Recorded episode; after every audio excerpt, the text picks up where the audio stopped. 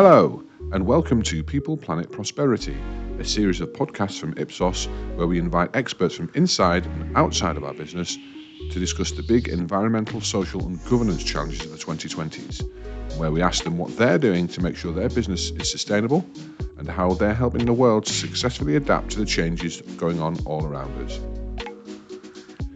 Today, my colleague Leah McTiernan is speaking to Trixie Cartwright, our global lead for diversity and inclusion in our operations team, and the co author of a groundbreaking new paper about how to sensitively and accurately collect data about gender across all the different cultures in the world.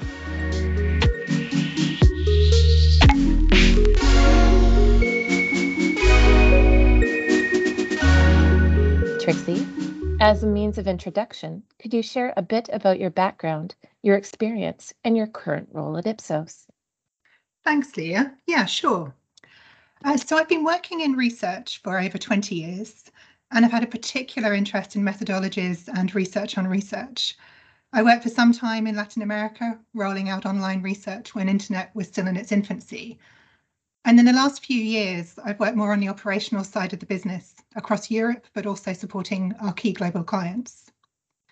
More recently, I've been focusing on inclusion and diversity in research, and I'm really pleased to be moving into a full-time role in this area, where I'm going to be looking at building our knowledge and expertise in inclusion and diversity across the globe, providing guidance on how to ask questions in a respectful and inclusive way, helping to understand where we need to grow our sample capabilities to ensure we're as representative of those groups that may currently be underrepresented, so that we can be more inclusive with the research that we do.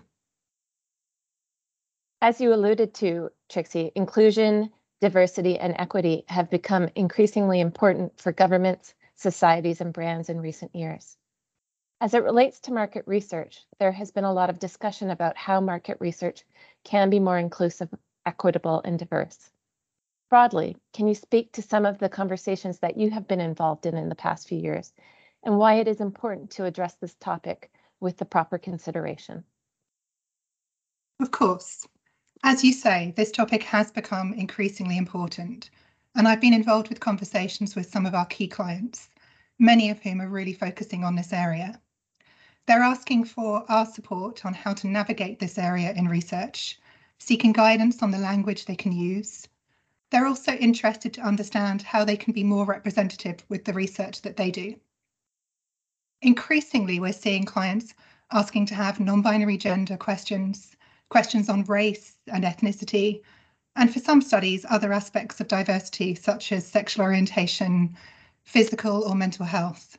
And they also want to balance their samples on these. There are a couple of key considerations. Firstly, ensuring that the questions are respectful to the respondents, and that by asking these questions, we're not becoming too intrusive while ultimately aiming to be more inclusive. In addition, it's important to note that guidance can vary greatly from one country to another, both in terms of acceptability and also from a data privacy or legal perspective. As an example, there are about 70 countries where same-sex relationships are still criminalised, so asking about sexual orientation could be considered a safety risk for some respondents. And asking about race or ethnicity isn't acceptable in many markets. So just asking about this could be considered very sensitive or even racist. Very important things to know. As we move to more specifics, you had a paper accepted to the International Journal of Market Research titled A Question of Gender, Gender Classification in International Research. What piqued your interest in this topic? Yes, I'm really, really pleased that the paper's being published. I started looking at how we ask gender in market research back in 2016, and that was just after the UK Market Research Society released guidance that the standard binary gender question of male female needed to be updated to account for those who do not identify on that gender binary. As a result of their guidance, we had to start looking at how we would do this and address it in different countries. We had questions from clients and researchers about this. Once I started to look into it, reaching out to many of our offices in Ipsos and speaking with some of the market research industry bodies, it became really clear that different countries were at very different stages of acceptance of a question like this, and that the language used was not always consistent or understood and that there was really a need for further guidance.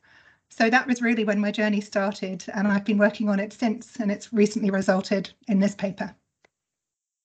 So if we pause there and start with what are the differences in the definitions of sex, gender, sexual orientation, and perhaps even the differences between someone who sees themselves to be transgender versus someone who sees themselves to be non binary. What are those differences? And then, if you could add to that, do we have any information on the prevalence of individuals that see themselves to be non binary? Okay, so it's clear that there is some confusion here for people with some of these definitions. The terms sex and gender are often used interchangeably, and they're not always distinguished even in legal documents, and it's important to understand the difference. The distinction between sex and gender is very important for those whose gender or lived experience does not align with their sex registered at birth.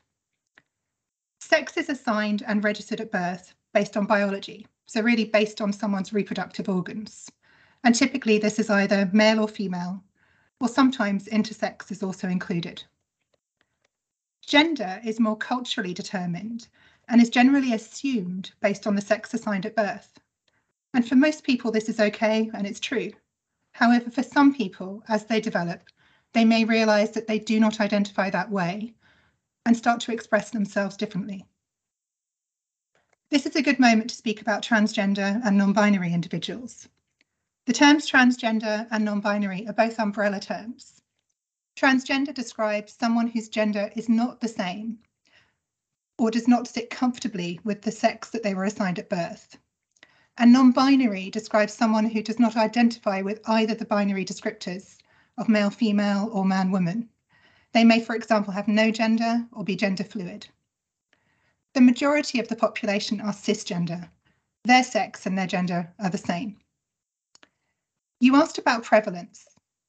There aren't many robust samples on this. However, in an international study that Ipsos ran across 27 markets back in 2021, the global average of adults that described themselves as something other than male or female was 1%, with a further 1% preferring not to answer. There was some variation across the countries, but generally not reaching more than 3%. However, the younger population often showed higher numbers. Canada is the first country to have published data from their census on this topic, with one in 300 Canadians over the age of 15 identifying as transgender or non-binary. Both the Ipsos study and the Canadian census showed that the prevalence is higher among the younger population. The Canadian census showed that one in 100 young adults aged 20 to 24 identified as non-binary or transgender, compared to the one in 300 I just mentioned in the population. You also asked about sexual orientation. Gender and sexual orientation are often incorrectly conflated. Gender is personal and it's how we see ourselves, while sexual orientation is interpersonal and it's who we're emotionally, romantically, or sexually attracted to. Got it. It is really complex, isn't it? And given the complexity you have just described, I'm sure you came across a lot of nuances or challenges that needed to be pragmatically addressed when determining a recommendation. What did you have to take into consideration? Yes, uh, definitely.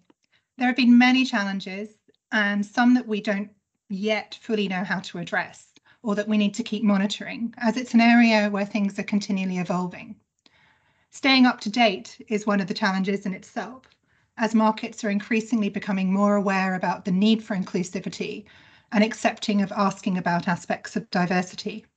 So being representative is a challenge.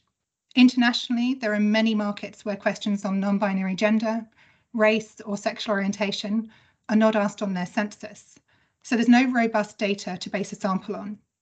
And in addition, respondents may not feel comfortable answering such questions and could potentially even disengage from a study. We also know that some underserved communities may be less inclined to take part in the research. We also need to be mindful that the terminology that's used is not always understood in the same way, translatable or used consistently from one market to another. For example, with race and ethnicity, In some markets, this specifically refers to the colour of someone's skin, whereas in other markets, it would be asking about someone's cultural heritage or their country of birth. It's also important that we adjust for any local nuances and ensure that what we ask is culturally acceptable and also take into account any data privacy laws locally. A lot to consider. So if I come back to gender, I feel that as an industry, we've been using gender as a proxy for sex when asking about and weighting for samples that were to be nationally representative. Knowing now that these constructs are very different, are there measurement challenges that still need to be overcome as it relates to gender? In short, yes. Gender has been weighted to sex data on national censuses for years. A binary gender question to a binary sex question. For many people, their gender and sex is the same. However, it does mean there has been a potential inaccuracy in this data.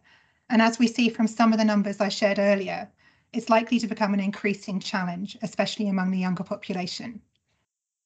We'll need to see if further countries add non-binary gender questions to their census questionnaires. However, in the meantime, we need to accept that there is some inaccuracy or consider whether a different measure such as sex could be used. And when would you recommend sex be used versus gender? We need to ask sex if we need to know something biological about someone. So, for example, if we're doing a study where we really need to know what bits someone has, so we might be doing a health study on prostate screening or something like that, we would need to ask about sex. But generally, for market research, we would ask about gender. But then we come back to the reality of we don't have a census question that we can weight that data to. Understood. I know a lot of the discussion in your paper was around how to appropriately ask a question of gender, especially considering international market research.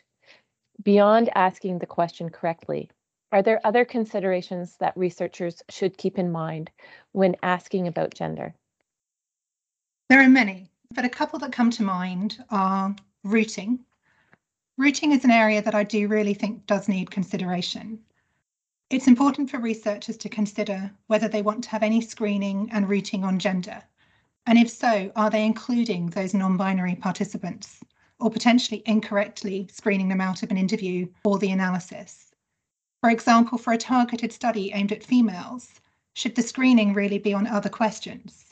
For example, the usage of a product, rather than on the respondent's gender. We also need to think about providing guidance for interviewers. Interviewers will have been likely to have been trained to code someone's gender through observation.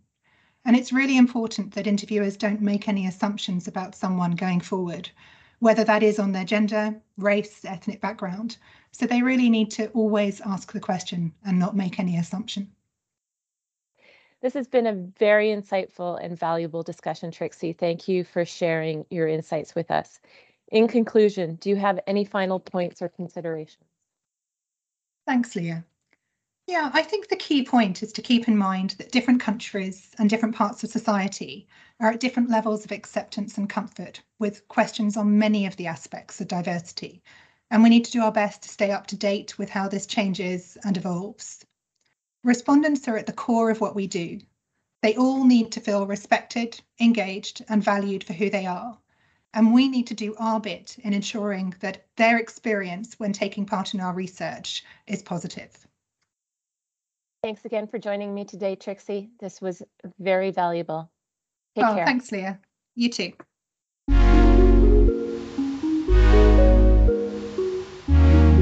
Thank you for listening to People, Planet, Prosperity.